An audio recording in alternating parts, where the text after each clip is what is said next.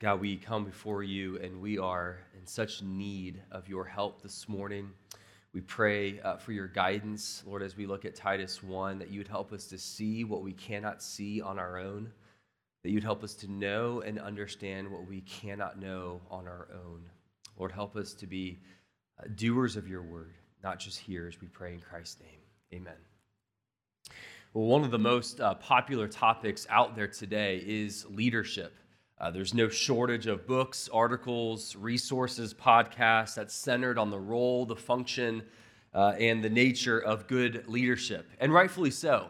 Uh, leadership is an important aspect to our society. It uh, impacts and touches nearly everything from families to schools to corporations to sports teams.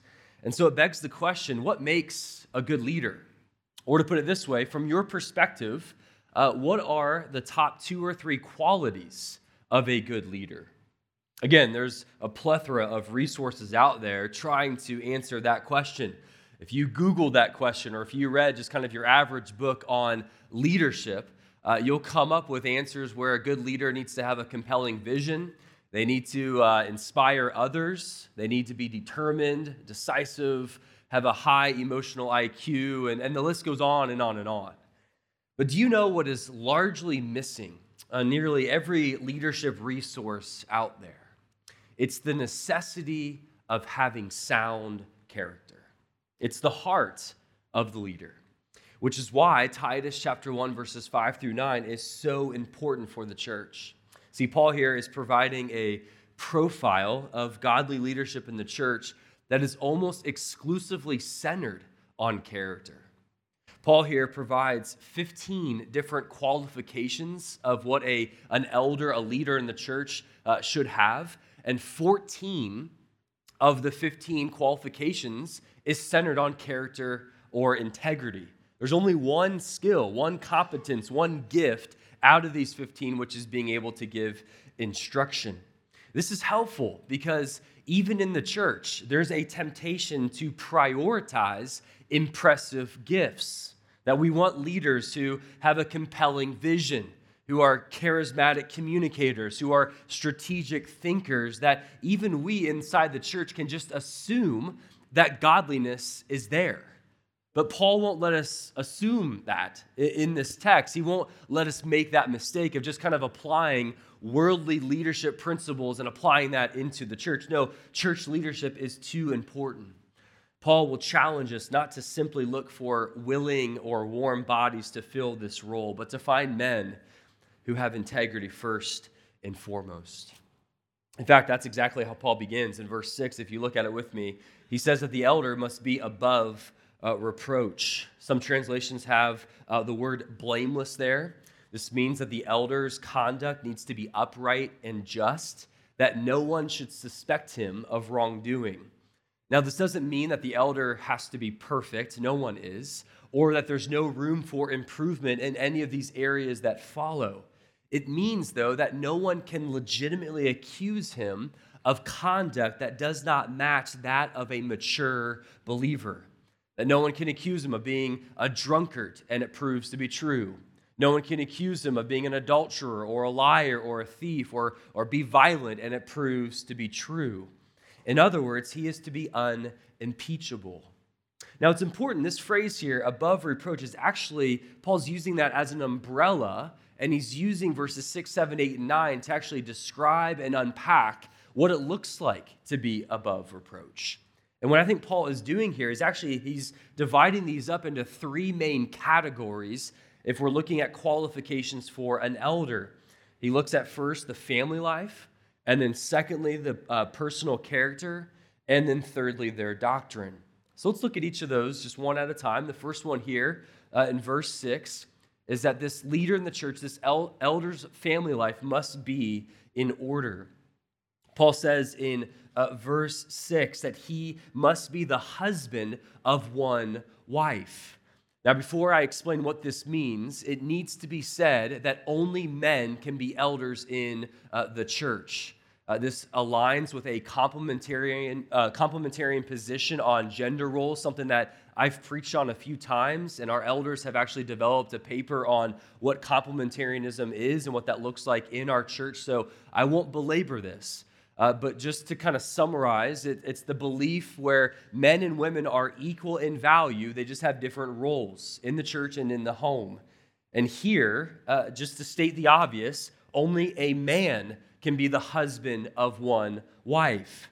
Furthermore, in verse 6, uh, that phrase, if anyone, is actually in the masculine. This is not in the feminine, it's not even in the neuter, where it could be a man or a woman. It's in the masculine, meaning only men can be elders. Now, looking at that phrase, the husband of one wife, this is in regard to marital faithfulness and one's moral and sexual purity. Uh, some have used this phrase to, to want to argue that only elders or only men who are married can be elders. So if you're single, you can't be an elder. That's not my particular position. I think that's elevating a qualification that not even Jesus could meet, uh, which I think there's some danger in that. Uh, we know that the Apostle Paul and what we do know of Titus and Timothy, they were all single as well. Furthermore, in 1 Corinthians 7, Paul elevates uh, the, the, role of, of singleness to a, a, desired status, something to, to pursue. Uh, some have even used this phrase to say you can't be divorced and, and remarried uh, in order to be an elder. And I think that we looked at this in 1 Corinthians 7 a few years ago that there are biblical grounds for divorce and remarriage. No, what I think this is referring to is uh, the man who is married is to be faithfully committed to his wife. I think that because even in the first century, specifically here in Crete, it was a common practice, a normative practice for married men, especially if they had financial resources, to retain prostitutes at the local temple. Uh, this speaks to just how immoral Crete was during the time, and, and the wife really had no say. That yes, it was unlawful to have multiple wives, it was not unlawful for that man to have multiple women. And so you can understand how this uh, would be played out in Crete. The gospel comes to Crete, starts transforming people, starts changing people. And so these men had to make a very serious moral choice. They were being called to be a one woman man. And Paul is saying to be a leader in the church, to be an elder, this is a non negotiable. They are to be faithful to their wife. Now, in addition to this, uh, Paul speaks into the role as a father. If you look at verse 6 here, the ESV translates this phrase as having children who believe. Now, if you have a Bible like mine, it has a marking there to look down at the notes, and it says there that this could also be translated as faithful. And that's true. This phrase here, that word there, could also be translated as obedient, as trustworthy, or as faithful. That phrase there, that word is, is where we get the word faith, but it's also the word where we get obedient or faithful, trustworthy, uh, and the like. It's a word that shows up in the New Testament over 67 different times, but 56 of the 67 uh, uses are translated as faithful or trustworthy.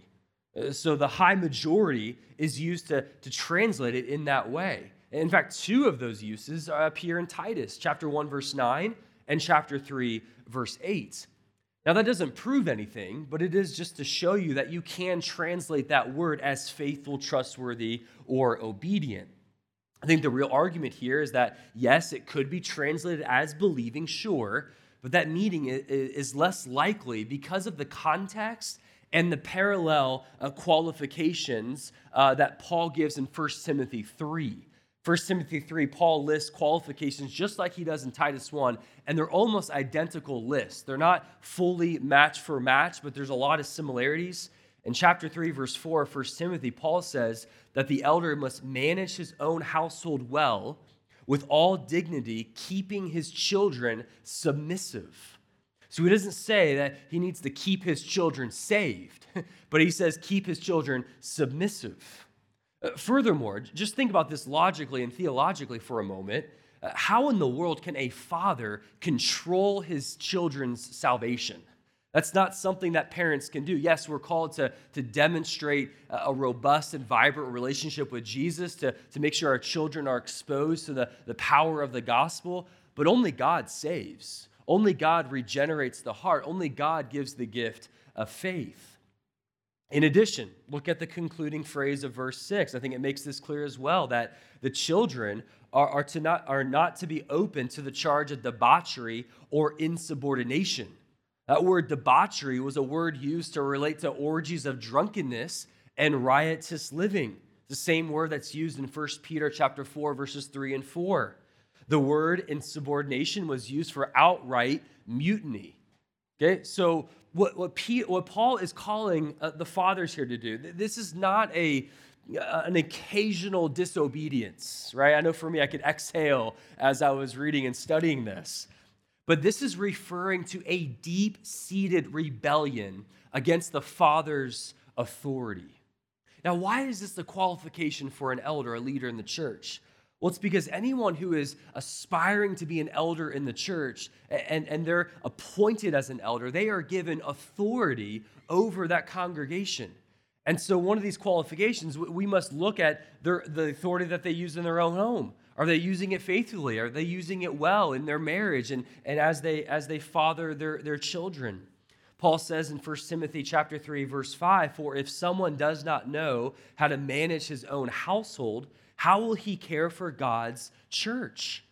So I think at the end of the day, verse 6, you can really put it this way Does the elder, does he handle his family faithfully?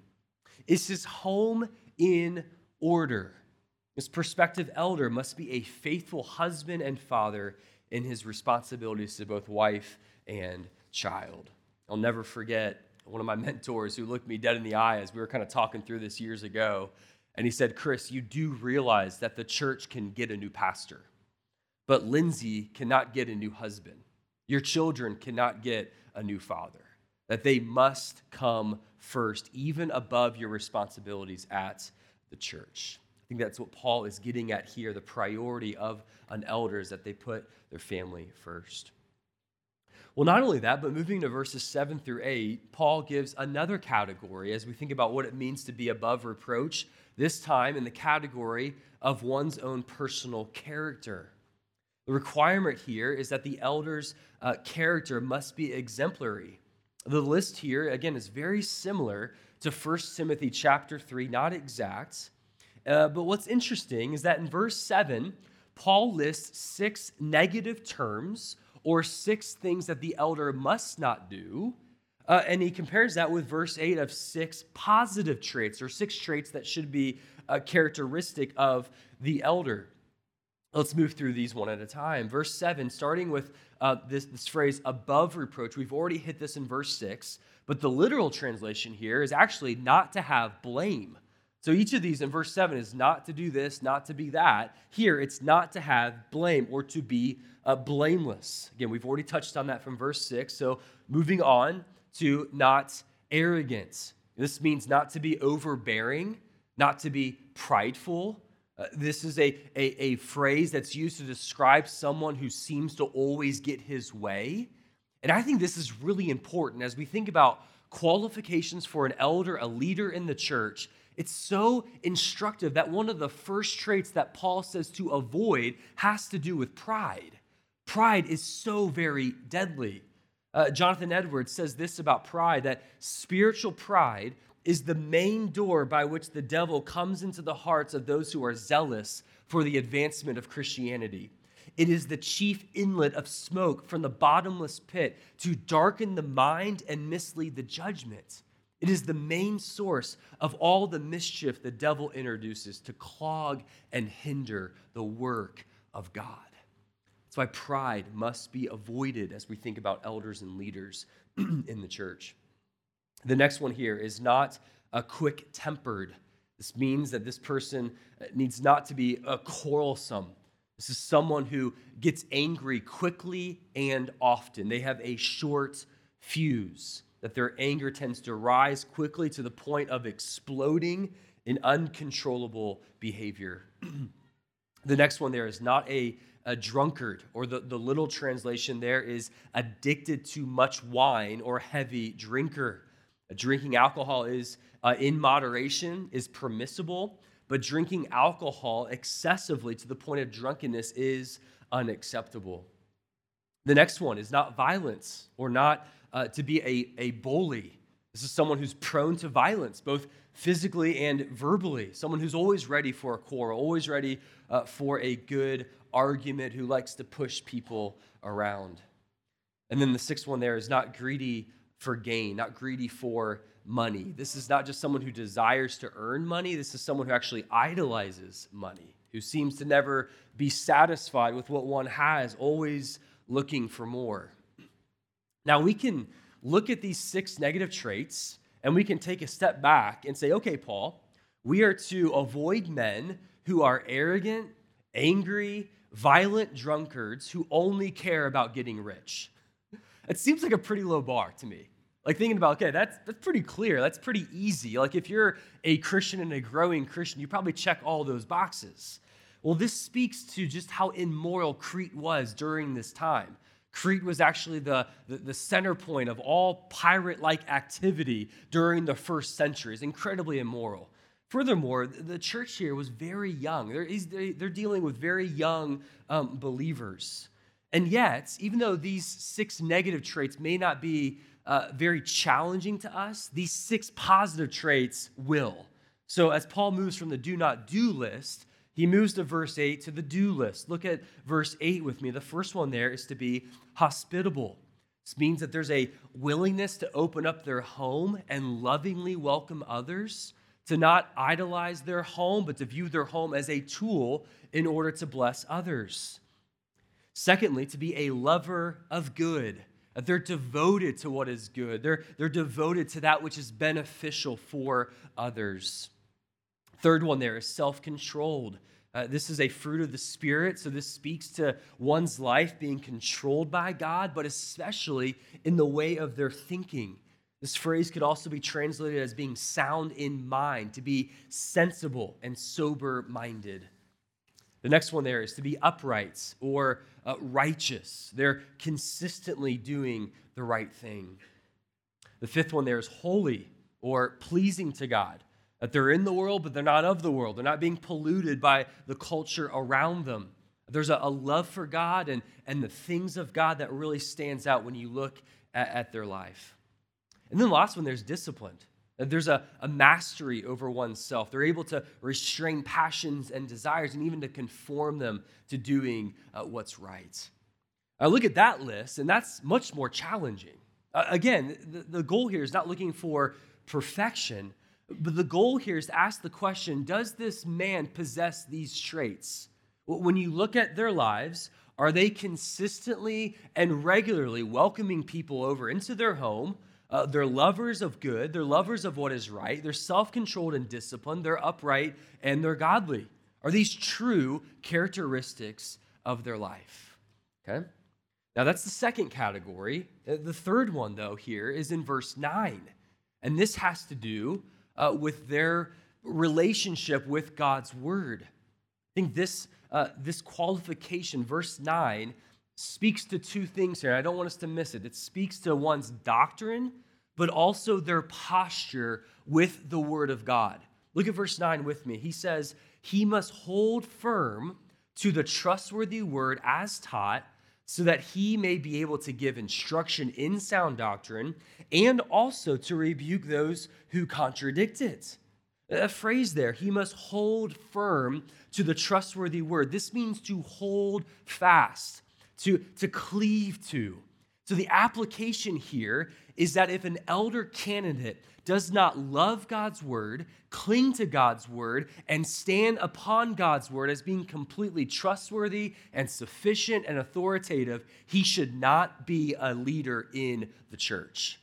That an elder candidate could be theological all he wants, he could be sound in doctrine. But if practically he does not love the word of God and rely upon it in his day in and day out life, he should not be a leader in the church. This is important because elders are responsible for ensuring that God's people are well fed, that they're fed the, the meaty and satisfying word of God. And so they could believe that the word of God is true, But if they don't know how to even feed themselves, how are they to even feed God's people on a weekly basis? That's what Paul's saying here, that they are able to teach and give instruction in sound doctrine. This is so important. I think one of the main tactics, I'm sure that you experience on a daily basis, but one of the main tactics of our enemy is to, is to cast doubts around the clarity and the authority of God's word. He is doing that on a daily basis to God's people. Uh, do, do you know what the first words are by Satan that are recorded in the Bible? You know what the first words are? He's with Eve and he's in the garden and he asks her the question. He, he says, Did God really say? Did God really say? See, casting doubt on the clarity and the authority of God's word. That's his main tactic. And so that's why it's a necessity for an elder, for a pastor, a leader in the church to stand before God's people and say, Thus saith the Lord from the Bible. To, to make it clear, to make it compelling, and yet without compromise, to say, This is what God's word says, and to do so with authority. That must be a non negotiable for a leader in the church.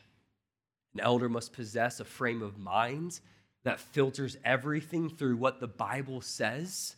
They are to avoid uh, being a pragmatist who first asks, Does it work? And there are lots of those people walking around, especially in churches. Uh, the first question isn't, What does the Bible say or is it biblical? Their first question is, Does it work? Is it effective? No, we want men who first ask, What does the Bible say? And that they are committed to faithfully obeying that.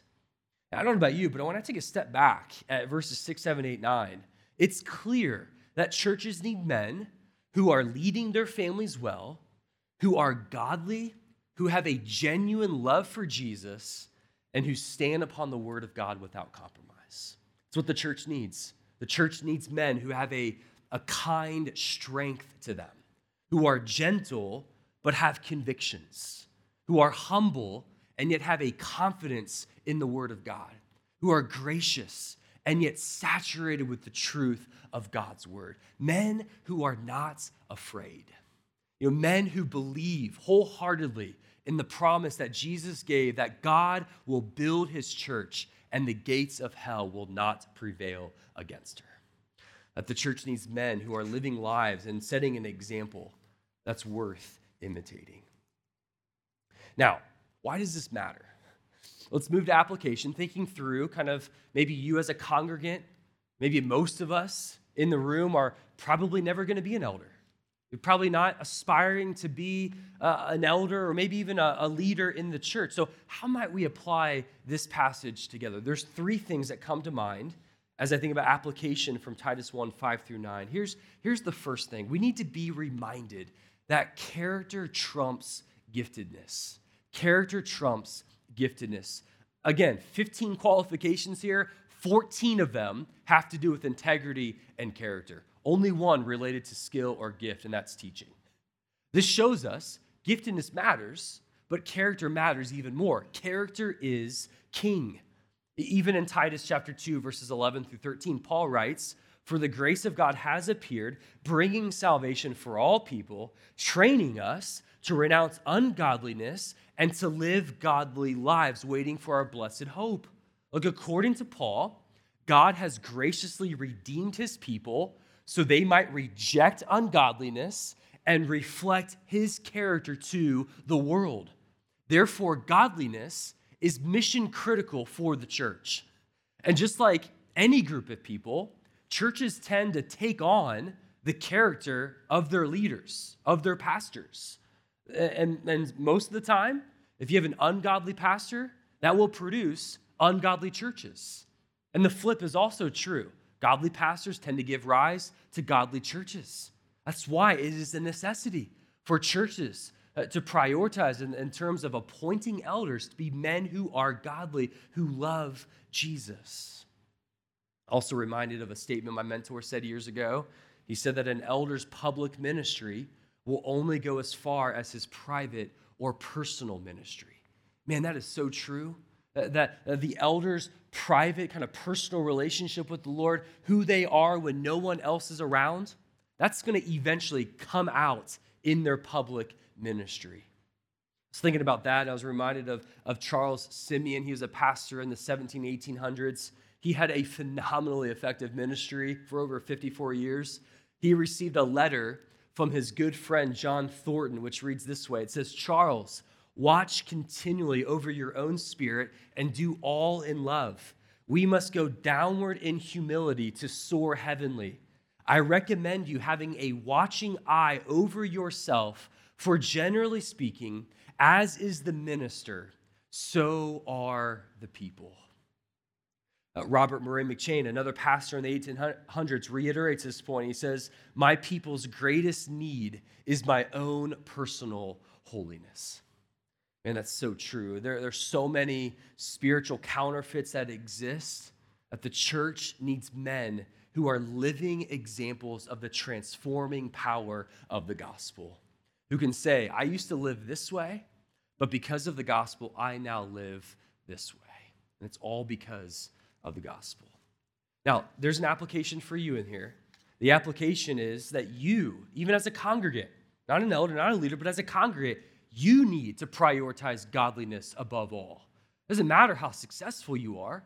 It doesn't matter how skilled or how many gifts God has given you or how many people like you. At the end of the day, the most important question is are you taking tangible steps in looking more and more like Jesus? Like when you stop and you consider, am I more godly now than I was a month ago? Than I was a week ago? Am I looking more and more like Jesus? Look, we're all called to living a life of godliness. Yes, the leader, the elder first, but also the congregant. It's the most important question you can answer yourself at the end of the day. But then another application here is that an elder's example is good, but Jesus' example is better. Look, just to avoid making this passage all about man here, let, us apply this to Jesus and the hope that we have in him. That while an elder's example, the way that he lives, should be worth imitating, yes and amen, Jesus' example is so much better. That yes, an elder is to be above reproach and blameless, but there's only one who can be truly called blameless and without sin. That yes, an elder is called not to be arrogant, but there's only one who perfectly embodies humility and service to others. That yes, an elder is to avoid being quick tempered and a drunkard, violent, and greedy. But there's only one who has ever been sinless, who is perfectly kind and patient. That yes, an elder is called to be hospitable, a lover of good, self controlled, upright, holy, and disciplined. But there's only one who has perfectly displayed all that is good, all that is beautiful, and all that is holy. That yes, an elder should hold fast to the word of God. But there's only one who has been called the living word. And this living word dwelt among us 2,000 years ago, and his name is Jesus Christ. That this living word 2,000 years ago not only uh, lived a perfect, sinless life, not only leaves us with an example to follow, but this living word got up on a cross and he died in the place of sinners that he died in order for us to have salvation and to have forgiveness of our sins for all who believe in Jesus and trust in him. Look, an elder's example is good, but Jesus' example is so much better. And if an elder is doing his job well, he is always pointing the, the focus and the attention and the spotlight on the Lord Jesus and away from himself and away from his own ministry. I want you to focus on who Jesus is and the example that he has set that we are called to follow. And then, thirdly, here, the last one, this is going to be self serving, but elders need encouragement. Elders need encouragement. Now, I want to say before I get into the details here, you guys do a wonderful job at this. I just want to say that out loud. I have so many text messages and, and written letters and emails and, and notes that, that many of you have dropped off at, on my desk or have sent my way. I keep all of those. I've got a file where I want to hold on to those and actually review them from time to time. The reason why I do that is because it's just it's so meaningful for me that there's a, a weariness that comes from ministry. That I, I love being a pastor, love being an elder. But speaking on behalf of the elder council, there is a huge weight and even a, a, a weariness in being a, a, leader in the church. That being a leader in the church is unlike uh, any other leadership context. That the issues that we wrestle with, they, they have um, eternal significance, eternal consequence. We're dealing with, with people's souls and spiritual matters, and there's a, a weight to that that we can't just simply turn off. I wish there was. I wish I could get home at the end of the day and just kind of leave my work at work. But man, I, I wear it. I, I, wear the, the burdens of, of our church and, and the issues that we go through and trying to lead the church faithfully. And definitely not complaining. That is a high privilege. But that's why I think elders and leaders in the church need your encouragement. So let me give you four ways, just practical ways that you can encourage your elders. The first one is, is that you can pray for them on a regular basis. I want to challenge you to even to pray for them by name. We're, we're all on the website. You can find us there. And if you're wondering, well, what do I pray for them about? Well, you can look at 1 Timothy 3, Titus 1, 1 Peter 5 as great text just to ground your prayers for us. So, number one, just pray for them. Number two is to encourage them. Uh, you can do this in ways of writing a note, an email, or however the Lord leads you, but having a word of encouragement goes a long way.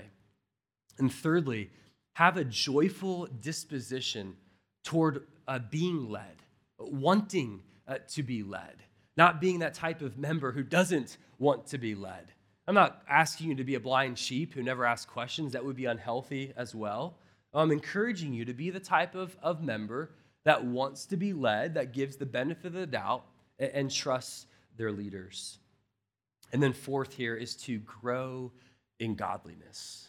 That's one of the best ways that you can help your elders is to walk closely with the Lord Jesus.